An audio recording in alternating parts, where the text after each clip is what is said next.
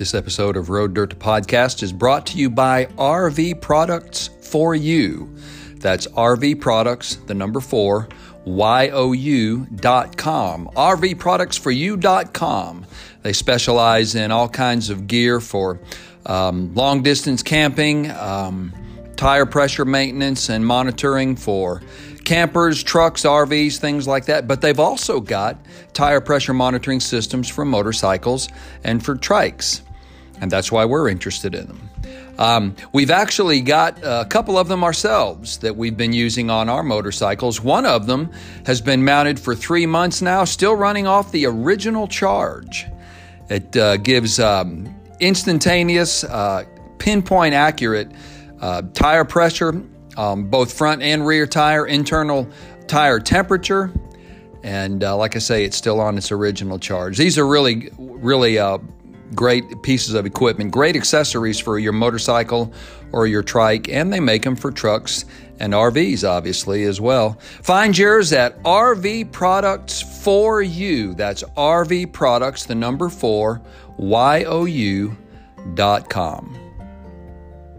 Welcome to Road Dirt, the podcast of Road Dirt Motorcycle Media and RoadDirt.tv, your down home grassroots motorcycle brand, covering what we like to call the Ride Life. I'm Rob Brooks, your host. Thanks for tuning in. And um, today is a kind of a special episode that we're gonna we're gonna share with you. Um, this day marked the three-year anniversary of the death of an American racing legend, Nicky Hayden, MotoGP champion in 2006 and competitor on the world scene for uh, good grief, a couple decades, and um, died back three years ago in a tragic accident over in Italy while while training in between racing rounds. And um, this piece is called. It's one that we actually wrote. I want to say I wrote it maybe a day or two after his death, and um, and we published it in Born to Ride.com, Born to Ride Motorcycle Media.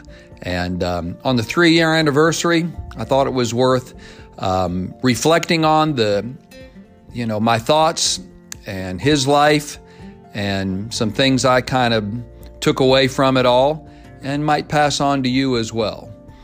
The original title for this was Goodbye Nicky. You can find it on our website, uh, roaddirt.tv.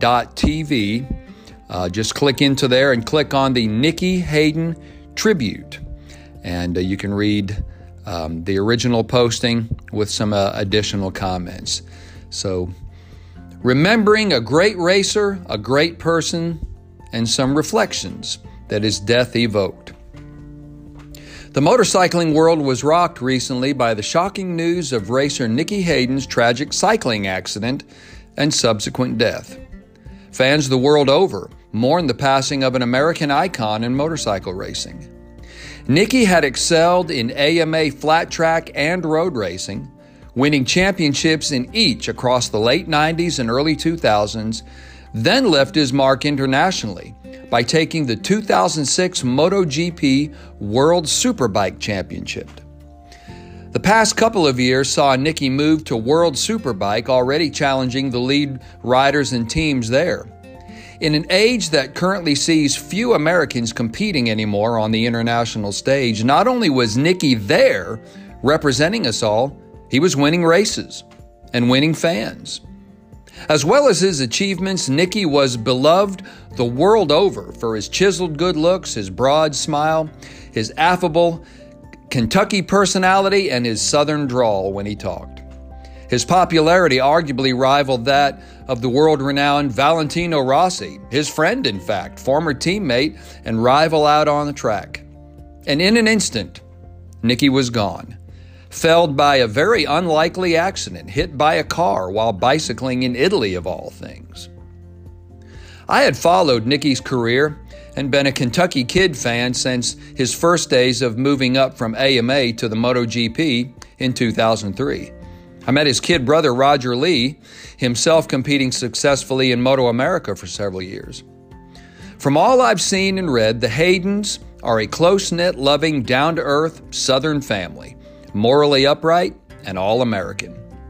The whole Hayden clan has been steeped in motorcycle racing practically since diapers, with parents Earl the Squirrel and Rose instilling a love of motorcycles and racing in each of their five children three boys and two girls.